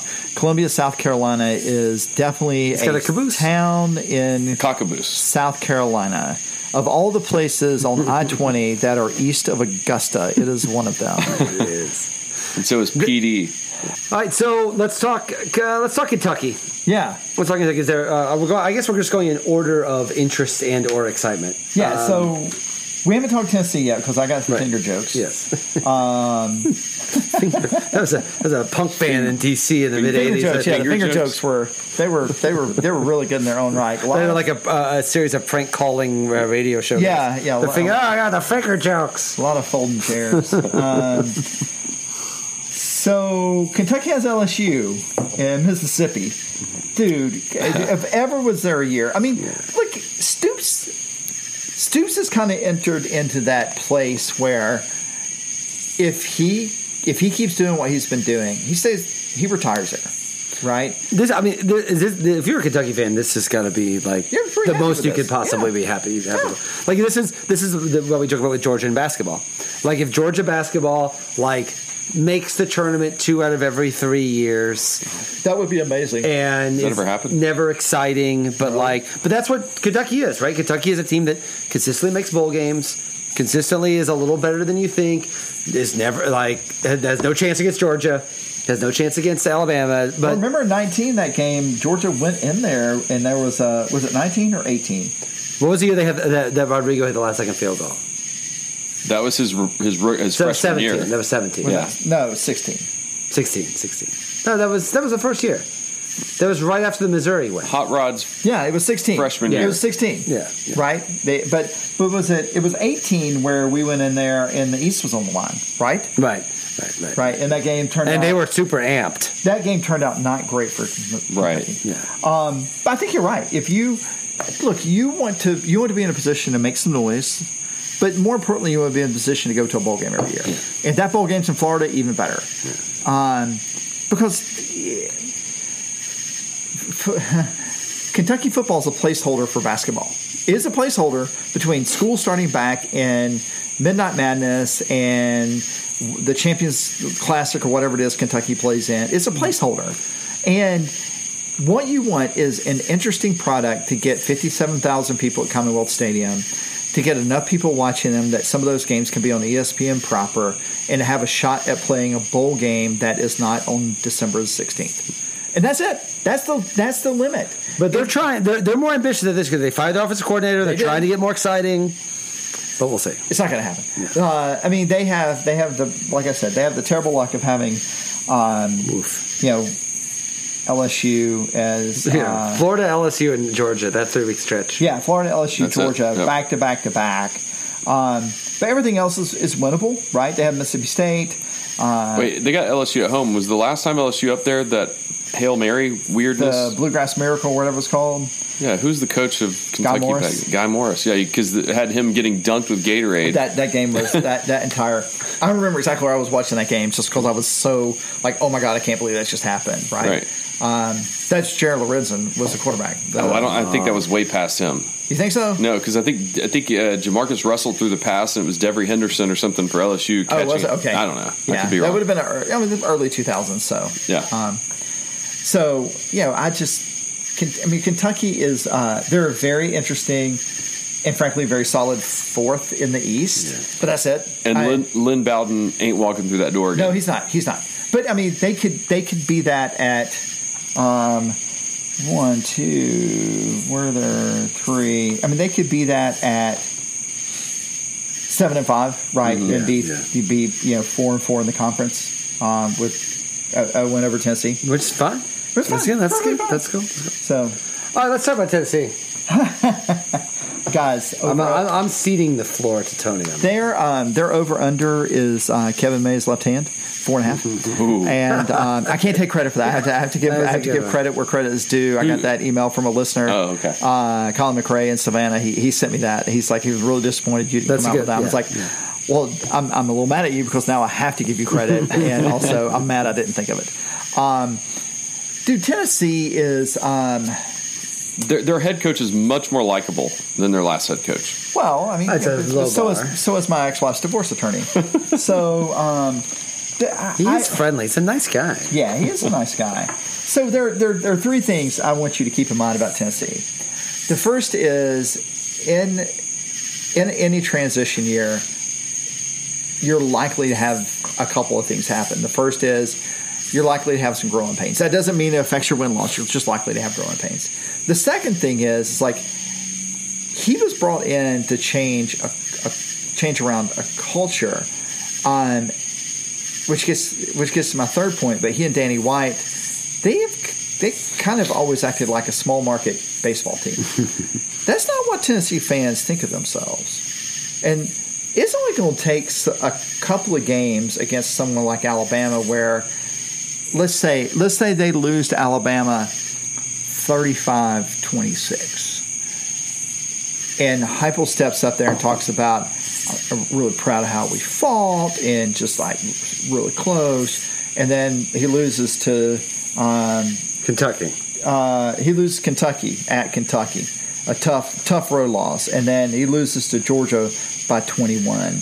Um, that by the, after the Georgia game, that that streak's going to get tired. They're going to be so Bubba and Lulu are not going to be happy with him. It is funny. I wanted to say something about the culture because, like, you can be the Rays going to the Dodgers. That would be the baseball scenario Yeah. of this. Where like the Rays, the Rays staff was great for years, and then they went to the Dodgers to the big leagues, and they did all the smart small market stuff and became the Dodgers' incredible team they are now. The question, but the thing is, is Dodger fans were amenable for that. They were smart. They were game. They weren't wearing overalls, for example. Does Tennessee? The question is, did Tennessee fans, in the wake of the everything getting blown up last year, will they give them three years? Will they give them four years? No, and that's a legitimate question. Three- like, will they give them three or four years? They will give them three years. It depends on what happens in those three years. But if you're not making progress towards Georgia, Florida, and Alabama, no, he doesn't get four years. Um, and, and that and that gets me to the other part about the shtick with you know Danny White and Josh Heupel. Um, and let's put aside what Heupel let's let's put aside what Heupel looked like after he started recruiting his own players rather than coaching Scott Frost players. It was always Scott Frost staying in Orlando, but um, you run the risk of actually doing exactly the same thing that Jeremy Pruitt did at Tennessee, which is making everyone hate you. And also, he, he's not nearly as unlikable as Jeremy Pruitt by all accounts, but By any account, by any account. but you also run the risk of being the guy that couldn't even clean up the mess that Jeremy Pruitt left and and and and, and Phil Fulmer left. Um, they've got in a conference where a lot of teams had people go to the people go to the league. They have the least returning starters. Not any of those guys went to the league. They just straight up left. I mean, they put they they Their put, best uh, linebacker transferred to Bama. uh huh. No, they had they had like seven people transfer out, seven starters transfer out. Oh yeah, the the the starting offensive tackle went to Oklahoma. Yep. Uh, there's a receiver that went to Oklahoma. There's a I mean, running back. Yeah, all it, it's, it was Yeah. like, I mean, it really was like, I mean, it was like the the ending. It was like the end scene from Ocean's Eleven, where they just walked away from the Fountains of Bellagio. It was bad. Like guys were just like, I'm out. So they're going to beat Bowling Green. They're going to beat Tennessee Tech. They're going to beat South Alabama. Probably beat South Alabama. They're probably going to beat Vanderbilt. Where else is a sure win on the schedule? I mean, think about Pittsburgh, maybe? They're uh, starting September 25th. Here's their five week stretch. oh, it's it's a at boy. Florida, at Missouri, breather with South Carolina at home. Lane Kiffin comes in town, and then you go to Bama. Yeah. and they haven't even played Georgia by then. Yeah, what Tennessee needs this year is need to beat Ole Miss, or they need to like be close to Al. They need like a sign Yep. of progress. Is what they need. They need. They take need Florida overtime. yeah, yeah, right, right, right. That's exactly right. Win at Missouri. sure. Like, just do something like that where you're like, okay, they're on the right track here. I just don't think they're going to. Yeah. Uh, I, I think they are better than South Carolina. I think they're demonstrably better than Vanderbilt. I think they lose at Kentucky, and that's, you know, I, I mean, there's That's what Kentucky does. They beat teams like Tennessee that are not, they haven't got figured out yet. Yeah, but but there but there's nothing about my about about Heupel's time at Central Florida that makes me think, wow, he's going to come in there and just really burn it up that first year or second. And I think they see it that way. They see mm-hmm. this as a long term thing. They should. We'll see if their fans allow them to do that. They- but I think they that's how they see it. I tell you, there's nothing more fun than after a Tennessee disappointing loss or a struggle. And there aren't many struggle victories. To tune in Rocky Top Talk afterwards. it's uncensored and it's just a call-in show with two dudes taking calls from frustrated people in traffic in Sevierville or something like that. It is worth your time. Let's talk Florida. Let's talk the mighty Florida Gators. Um, so when we last left Dan Mullen, he was dancing on the TikTok. He was. I mean, Florida has quite possibly the the worst crossover of any conference, major conference. They have the worst crossovers. They have LSU and Alabama. I mean, LSU's permanent, but they have Alabama. Um, I, I guess the, the the benefit to them is um, They get them at home. they get Alabama at home, They're at LSU. huh? They're at LSU this year. But they're at LSU. Uh, which the good news is, is Marco Wilson's off the team, so he's not going to wear shoes. um, the the premise you have to believe in with Dan Mullen as their coach, uh, and we'll talk about Todd Grantham in a minute. Uh, the premise you have to believe in is that he has figured out how to transition from a transcendent quarterback to the next quarterback. Um, he wasn't able to do it at Mississippi State, and when they were ranked number one and and had the that and then went downhill. Dak Prescott, I'd forgotten this. Dak Prescott come back came back that next season and played for them when they were nine and three. Can you name who the starting quarterback was after Dak Prescott? What, at Mississippi State? Yeah, The guy that broke his leg really bad? not Nick Fitzgerald. Nick Fitzgerald was not the starting quarterback. He Okay, didn't start was it? till seventeen. It was I, I had to look it up. I couldn't tell you the kid's name.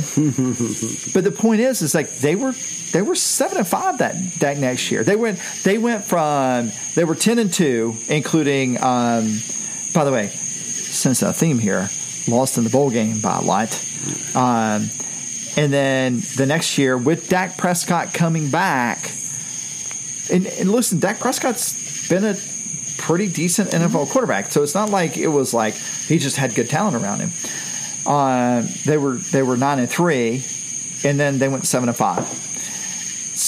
So a lot of this, well, Dan Mullen just develops talent. I, yeah, sure he does. If he has him three years, but who's the starting quarterback in Florida this year? Emory Jones. Who he has had for three years. He's had for three years, but he's been running the scout team some of that time. I mean, this is the unusual thing, right? Like, we'll find out, right? Because Emory Jones, how often do guys sit and actually just wait three No, years? It doesn't happen. Like, it's rare. So Rare. you know, to me, that's the big question, right? If he, like Mullen, loves him. Like from all reports, he loves him now. And Mullen, you, we in as we're discussing, like we can see how much you, you you trust the quarterback idea. But he loves him, and so if you're if you want to dream on Florida having the chance on Georgia, it's believing that Emory Jones is great, and Mullen loves him, and he was obviously talented. He's a big he was he was a big recruit recruit there. That's the question: Is did he wait three years because he wasn't good enough to take over the job, or was he wait for three years because Mullen convinced him that he's going to be able to take it over? But that that's the question. Uh, It, of all, like there are teams that have uh, tons of teams have quarterback questions. Emory Jones is not like some transfer that's coming in or like hoping some Sure. freshman is there. He's been there a long time. Mullen likes him.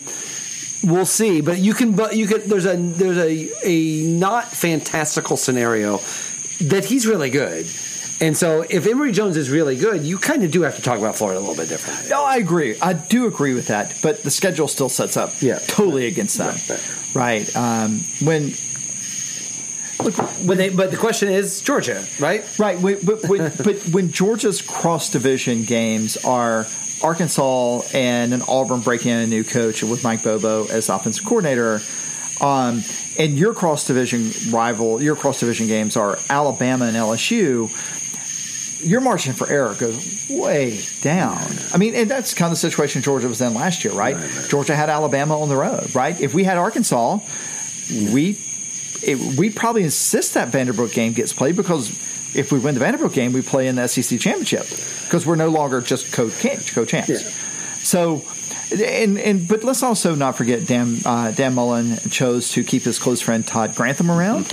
Um, Kirby, if you listen to this, uh, Monken, if you listen to this, be prepared for blitzing. Todd Grantham likes the emotional I have blitz. heard that. He loves an emotional blitz. Um, so it is. Uh, It's, uh, I, I think we made this joke last time this came up, but I really do feel like the, COVID was my age of emotional blitz. it was a lot of emotional blitz. I'm trying to not emotional. I'm all I'm emotional prevent defense these days. And, and you, you still think back as a Georgia fan last year, if JT Daniels was ready that week earlier, because of how many receivers were open that Well, I mean, Stetson Stetson and Bennett's Dwan best. Mathis couldn't it- It's interesting. Stetson Bennett's best pass of the season yielded uh, a Rosemary Jack Saint and him getting hurt. That's right. Right? Because people forget that because the the horrific injury to Jack Saint. Uh, that's also when Stetson Bennett got hit Yeah. and hurt his shoulder. Mm-hmm. Uh, and it was easily his best throw of the season. And he was he was pumped about it too. Oh, yeah. he was very Yeah. pumped. I'm just saying that, like, listen, this is a Georgia football podcast. And when the whole idea of this Clemson game coming up, which is really soon, is the idea that Georgia can lose that game and still accomplish everything it wants. Right. But that requires being Florida. Oh, of course it does. And so to me, I'm eyeing Florida. Listen, there's I think Missouri's going to be okay. I think Kentucky's going to be okay. But like, I, I, there's no one on the schedule you look at other than maybe if Auburn, uh, even Auburn, where you're like, no one's like the the whole idea of like Clemson, Georgia's going to be amazing. It's going to be the first game of the year. It's going to be huge if they win. It's such smooth sailing, kind of the best way. But if they lose, the whole season's Florida, right? And so, to me, the idea of I'm a little worried about Jones. Like he loves him, like he's really into him, and so Mullen, for all of his faults, is as they said, pretty good with quarterbacks. I think that's the concern. Is Florida? I'll put it this way: we talk about what will make people, what what will make national people get even further on Kirby. Lose to Clemson in Florida. Mm. Oh. Lose to Mullen in Florida two straight years. Because I think the general consensus now is is um, is Georgia, while they lost to Florida last year, is better than Florida this year and is the clear favorite in the SEC East. Lose to Clemson and lose to Florida and see what happens. Oh, it changes the narrative a lot. And, oh, it confirms other people's narratives. And and Georgia will be favored against Florida, but they will not be favored by two touchdowns. Yeah, what's the line on that, and Scott? Do you have it? So, yeah. So like, let's, let's put Chad on it. So it just feels like that's not. Florida is for all Florida, Florida's Florida-ness. There's no game I'm more nervous about this more this year than Florida for for everything that's going on, everything they're building. If Florida, if if they lose to Florida two years in a row, in a year where Georgia's supposed to be a lot better and has his quarterback set, look out. Is what I'm saying. Yeah, Georgia. Georgia's uh, Georgia's favored by three in that game right now. So three. Yeah. I mean, yeah, no, that's that, that that's that, in the realm. That, yeah, that's very easily in the realm. Yeah. So, and I would assume by then we'll see what happens at Clemson. If Georgia beats Clemson, they'll be favored by seven. yeah. But, look, here, here's my here's my final thought on Florida, is that Georgia has more talent than Florida. I think there, I will provide the benefit of the doubt to Florida fans that. Um, that Dan Mullen, as a developer of quarterback talent, has shown he's able to do more with his quarterback talent than Kirby Smart. Um, so the really the question you're you're you're willing to run down the road on is which of those two coaches are you willing to stake an entire season on uh, based on a one game playoff? And that's not a hard choice to me. It's Kirby Smart. We'll Do we see. want to make our predictions on so, order of finish? Are we going to talk about Georgia? Well, let's hold off on Georgia. Let's okay. not do our SEC picks. Okay. Uh, SEC East picks. Yeah. Okay. We we'll can do, do West. SEC West. Yeah. So okay. So i am going to go. I'm going to do mine. Yeah. Seventh Mississippi State. Uh huh. Sixth Arkansas. Uh huh. Fifth Auburn. Uh huh. Fourth LSU. Uh huh. Three Mississippi. Uh huh. Uh, that's close. Oh, two, yeah. two Texas A&M one Alabama. I mean, close between Mississippi and Texas A&M, not close between Mississippi and LSU. Oh, really? Yeah. Okay. I'm amped on Mississippi this year. I so I have Arky last, although that Mississippi Arky Arkansas I think you can flip either way. Um, I have Auburn. There's they're solidly next. I had the, the where I had where I struggled with was LSU and Mississippi. Um, I'm I'm willing to say LSU because they they have a little tougher uh, crossover in Florida. Um, that, that, somewhere along the way that's going to cost them even if they end up beating Florida.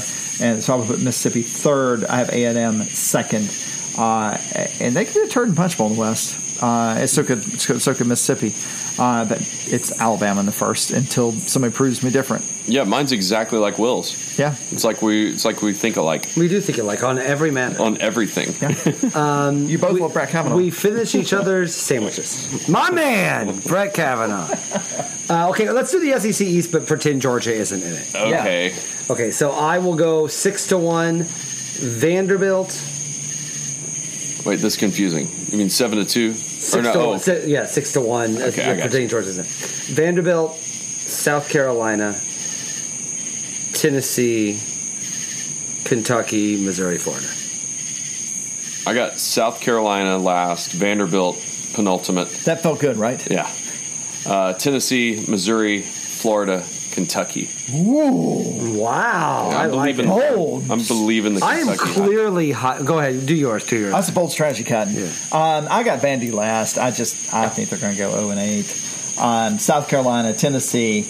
I have Kentucky, and um, I am uh, I'm going to pick Missouri and Florida to tie um, for that next spot, uh, with um, probably the decision to be made in that game in Columbia on November twentieth. Man, I'm such the high man. I don't like being the high man in Florida.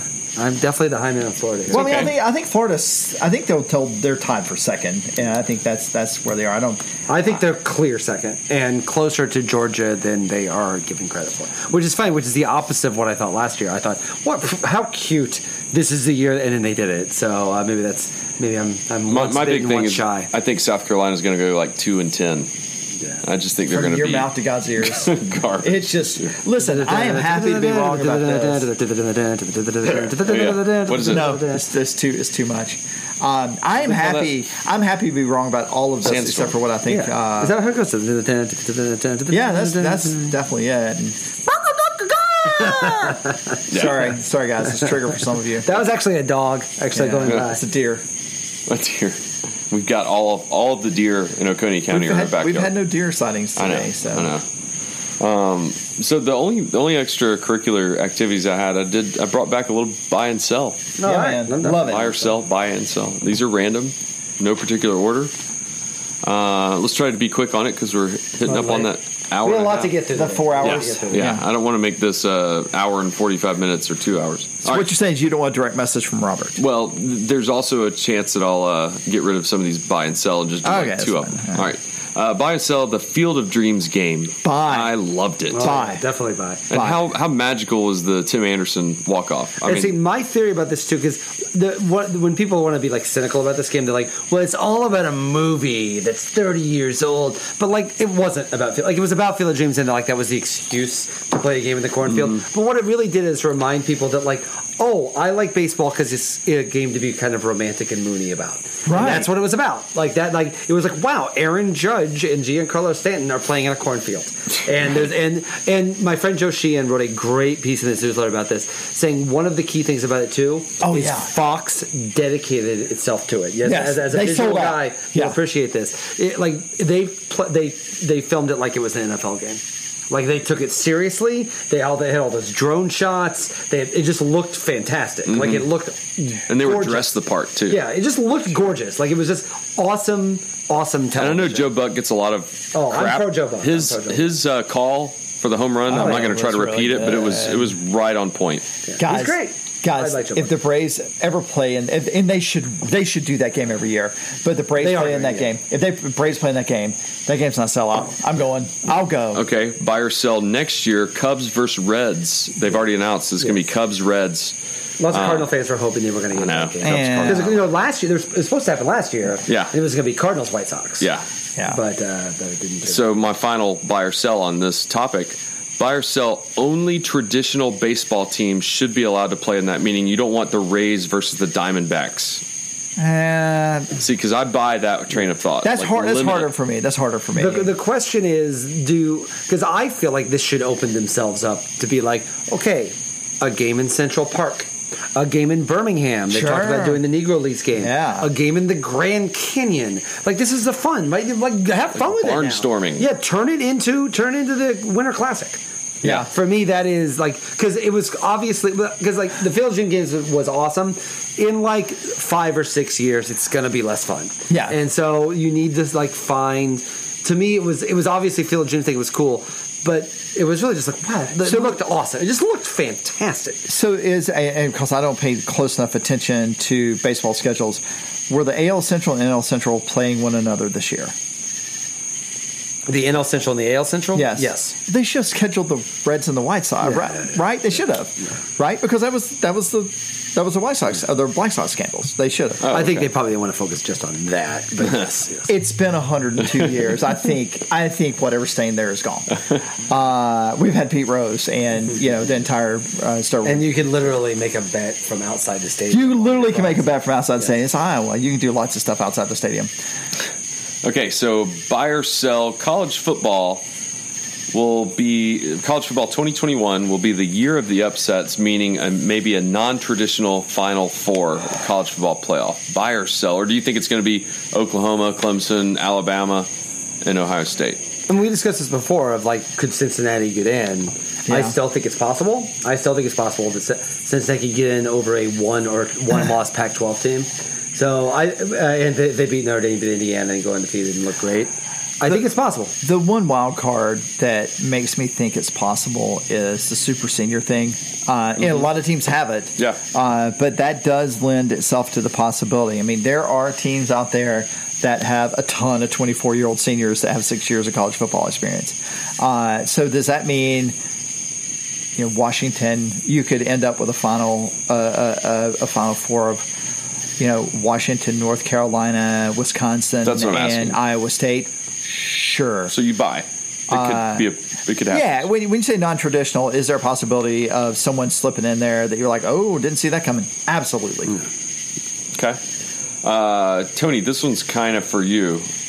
Buy or sell. I'm going to set the number. It's about uniforms. The, no, almost, uh, but not really. Uh, buy or sell the over under of UGA games on CBS this year. I'm going to put it at three. Um, let's see. Let's look at this. Well, we know 'Cause Florida's we know already- Florida's there. Let me let me. Let, I gotta look at the schedule. Sorry, this is a great podcast. I'm gonna. Uh, okay, yeah, go ahead. Yeah, this is Let's definitely Tony's see. So question. because they're usually on about three times, and I'm talking regular season, not not SEC. now this year is we're not yet at the Maybe. three thirty seven o'clock game. Right? That's not till that's not till next year. I take the under. you take the under. Yeah, that sounds right. Yeah, I was kind of thinking it might You, be. you put it at three and a half. I put it at three. I, I almost put two. Two feels right. Two and a half is what you should. Yeah, Kentucky. Yeah. So definitely Florida. Um, feels like Auburn's I, without looking at the rest of the schedule, eh, but just see who else is playing on those days, um, it's possible the Auburn game is uh, Auburn's schedule sets up, if I recall, pretty nicely for that game to be. It's Alabama A and M I was that gonna day. say, yeah, it's a that could bit- be a doubleheader. And that might be the doubleheader day. If it is, we're playing. We get the B team We're, we'll play at noon Yeah. or or three thirty and eight. 3:30, Yeah. depending. So. okay. Yeah, I mean, I think what you're hoping for is that uh, is there a possibility that October second game against Arkansas is 3:30? What you're hoping for is like there's a quiet week where CBS wants you know the number two team in the nation playing on their network, Right. right? Okay. Buy or sell. Three thirty p.m. is the best home game kickoff time for tailgating purposes. 3:30? Three thirty. I say buy because I, I- thought I say buy as well. because I thought about like I mean I, get day night. I've said this before like the idea of our first tailgate in two years. I'm really excited that it's three thirty. I am too. I, I sure You like to do three meals though. Well, here's here's the thing that I would, I, I, I, I mean, I love a night game as much as anybody, but that's a lot. Um, Notre Dame was too much. I, I'm firm in the Eight belief o'clock that it was kickoff? too much. Oh, boy. People were. I said this before. People were too dialed up. Um, So you know, in a, in a perfect world, kicking the game off at five thirty would be perfect because you're allowed to get a full day. You kick off, and except for in you know early September, it's it's dark at kickoff. So, but yeah, three thirty is probably probably right. Four thirty, the fourth uh, actually the four thirty SEC network game is is actually perfect because you have that extra hour, um, and Yeah. you get to see how all those noon games end. But then you're not playing anybody good. But you're not playing. Anybody I was about to Right. say that. That's right. Uh, buy or sell. The email that you get saying your mobile tickets are ready. I was pretty excited. I didn't get it, but you got it. yeah, I got it. Yep. I, I sell. I actually I'm- might- I just miss paper tickets. But, Well. I, I got you didn't did you get paper tickets for regular season? no. Oh, I got I got the pass. The faculty staff got passes again, like actually card like the plastic card passes. Yeah, no, we got So- digital tickets. Yeah, for the regular season. So- I have I have digital tickets So for, if for Will Clemson. if Will's mean to me, I'm just going to scan mine twice and be like, "Oh yeah, come on in after me," and then it'll be like, "Sorry, sir, you've already entered the game." I would never be mean. having yeah, having having gone to several Georgia games on on For exactly electronic reason. tickets, yeah, for having gone to several. I don't really Georgia like him at all, but I just got to be nice. On electronic tickets, uh, I don't think they check that close. All right, uh, buy or sell. Barbecue is the best tailgate main dish, like a good pulled pork. Oh, we can have a whole to- we can have a whole podcast on this. Um, Because Yeah, yeah, probably. I mean, as far as heating, serving a lot of people, and something that people think of as tailgate, um, what's a good close second in your opinion? I um, I'm a fan of the late season games when we can do a uh, a soup and stew.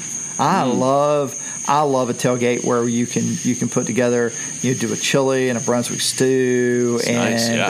um, you know some chicken and dumplings, some stuff that that gets you uh, really sticks to your ribs, but is, is easy to warm up and, and, and goes a long way. Um, I, I got to be honest, I. Uh, the most one of the, the most impressive tailgate uh, experiences I've had was when we went to LSU. Our, our friend Zach out there. I mean, they, they cook they cook jambalaya, uh, macaroni and cheese, and smoke the pork there. It's not something that is feasible, at least in the context of our tailgate. I know people on campus do it. Uh, it's just where we tailgate and, and our setup does not lend itself to that. Um, yeah, that's that's a pulled pork is probably the the simplest thing that people think of as tailgate food that makes it easy. You do pulled pork, you do mac and cheese, you do some green beans, um, and uh, and some good banana pudding. Yeah, you're, you're living life. All right, two more.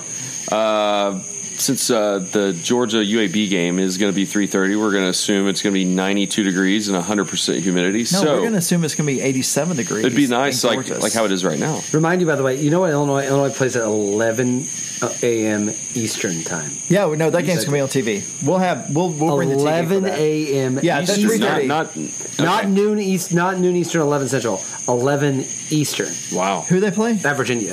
at So you'll Virginia. get to see the entire game. I mean, if, if I'm allowed to come by the tip. So buy or sell cold. What's that mean? if I, I Yeah. I don't know if I'm allowed. Buy or sell cold beer is the smartest tailgate beer for early September games, or smartest tailgate drink. It's always bourbon. Uh, see, I was, I Scott, was it's always bourbon. maybe for responsible individuals, but if you're drinking brown liquor when it's 92 degrees outside, It is always bourbon. Hmm. see, I, I you know, disagree, but Look, uh, I- I- know you're a professional. I mean, within within the confines of, of, of tailgating, I think you should do what you okay, for the layman. For the average for the, person, for the 20 year old college kid, student. it's still bourbon. I mean, look, look, look. I, I have a lot of close friends, people I respect a lot, that love a cold beer. you can also get them a Lime-A-Rita if they'd like a Lime-A-Rita. Sure, if that's what you want, just go ahead and get a seltzer, a nice Mm-hmm. Yeah. something that, that just Black cherry. pops on the tongue. Mm-hmm. Um, yeah, I, I know plenty of people that will crush a beer and, and they, they find that to be enjoyable. It's not my, not my thing. All right, final one. But it's Buy- bourbon. Okay, okay. Buy or sell. Georgia will spend at least one week as the number one team during the regular season. Let me look at Alabama's schedule real fast. yeah, that's really what you have to consult because if, Well, you gotta if look that's at going to happen, they're going to knock off Clemson. Well, you have to. But then is Oklahoma going to be a fly in the so- ointment? okay, so let's let's Regular season. let's game Regular play this out. So let's assume Georgia beats Oklahoma. I mean uh, Clemson. Right? Do they jump Ohio State? They'd certainly jump Clemson. They jump Ohio State and Oklahoma. yes. Okay. If they beat, I mean, eh, we'll see how the game goes. if they beat the fool out of them, did they jump. Alabama? No, No, they stay two. they'll stay two. So looking at Alabama's schedule, you have it up. Miami, Mercer. No. I mean, they're, they're at No, Florida. No. It's At gotta be Texas after- A&M. Like, I Alabama mean- has to lose. Yeah. I, I can't root for Alabama to lose to Florida. Sorry, I just got passionate there for a second. Well, I mean, I would say I- maybe sell. Yeah, uh, they, I mean, honestly, even if they beat Clemson by three touchdowns, they're not passing Alabama. And uh, and honestly, nor should they. I mean, it's okay. If they beat Clemson, Alabama plays at Texas A&M on October 9th. If it's going to happen, it's going to be on October the 12th. Okay. Yeah, I and agree. that also coincidentally is the first week of the college football playoff. I think mm. they start it earlier and earlier every year. I Yeah. assume they're going to do it three weeks from now. so I still sell, but yeah, All right, so that was the SEC, mm-hmm. yeah. Next week is Georgia. the actual Georgia. Not the Georgia Review Clemson Georgia. We're gonna preview, talk but about the some real Georgia stuff. And we do have a Georgia's a guest. team. We do have a guest. Our friend Seth Emerson from drink. the Athletic Y'all drink. will be here Drink. with us outside, listening to the crickets to uh, do to be a part of our Georgia preview. We discussed this beforehand. Last year, if you heard the Georgia, he was here for our Georgia preview last year, but he was also promoting a book So there was more of a Q&A format that I would like us to have this time. This is our preview that we are allowing Seth That's a- to come be a part of. So Will's too nice to say. Will ain't, uh, Seth ain't talking much. We're going to look at him and say, "Does Yeah. that sound right, Halls?" Yeah, yeah. He'll be like, actually, the name is Daniels. and we're like, right, right, right. That's it. Thanks. Cool. Well, now Thanks. that uh, DJ Daniel has left, it'll be a lot easier. It for- will be easier. Tony. We'll we'll also ask him to pronounce Clemson's uh, quarterback's name several times. I look forward to having like really, really loud opinions about the personalities of individual players that I've never met and have no interaction with, and he talks to all the time, so I can tell them that he's wrong. I like I'm that. here the for job. this. That's the I'm here for this. I'm I'm a longtime blogger. Those beat reporters, Yeah. they provide us fodder and then get out of the way. Listen, no, this is what the internet's about, guys. Um, all right, well, gentlemen, we are very close now. We are we are sneaking close. N- next week's show we will do Monday and then Thursday.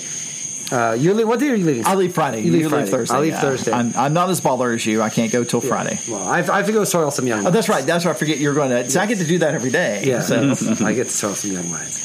Um, And of course, Will and I are talking about we're going to the, the Illinois Nebraska game. It's, every, it's always somebody's first podcast. yes, yes, exactly. And if you're asking yourself It's why just- we would do this, uh, Will went to Illinois, and I'm just crazy.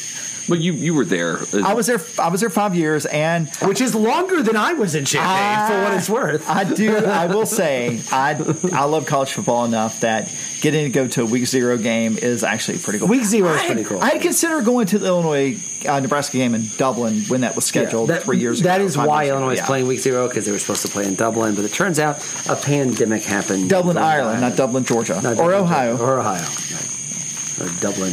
What's the name Dublin? And they Dubai. Yeah, around the world. Dubai. Um, all right, everyone. Uh, we'll chat. Uh, should we talk for another twenty minutes just to keep Scott? Yeah, no, Scott Uh, doesn't have anything yeah. to do. Let's actually let's, uh, let's not just talk for twenty minutes. Let's like say one word back and forth to each of us, but but say it at different volumes. So he has to. I'll just even- cut this part. It's I'm about to say he's already written the time down. Okay, we'll start over. Three, two, one. All right, so everyone. uh, welcome to Georgia football. Yes. All right. Uh, have a great week. We'll be back next week to preview Georgia with our friend Seth Emerson.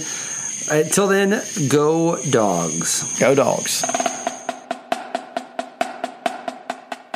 And thanks so much for listening. We'll be back next week with our special guest, Seth Emerson, to preview the dogs. Definitely subscribe to our podcast because you will not want to miss episode 271. If you have any questions you'd like for us to ask Seth or have any questions about our show in general, send us a tweet at WSLS Podcast. Be sure to check the show notes of this episode for links. For links, yes, we put links in the show notes for links to Will's book and that sweet Notre Dame visit Sanford Stadium limited edition photo print that I have on my website. And that's it. Hope you have a great rest of your week, and we'll see you on campus very soon. As always, go dogs.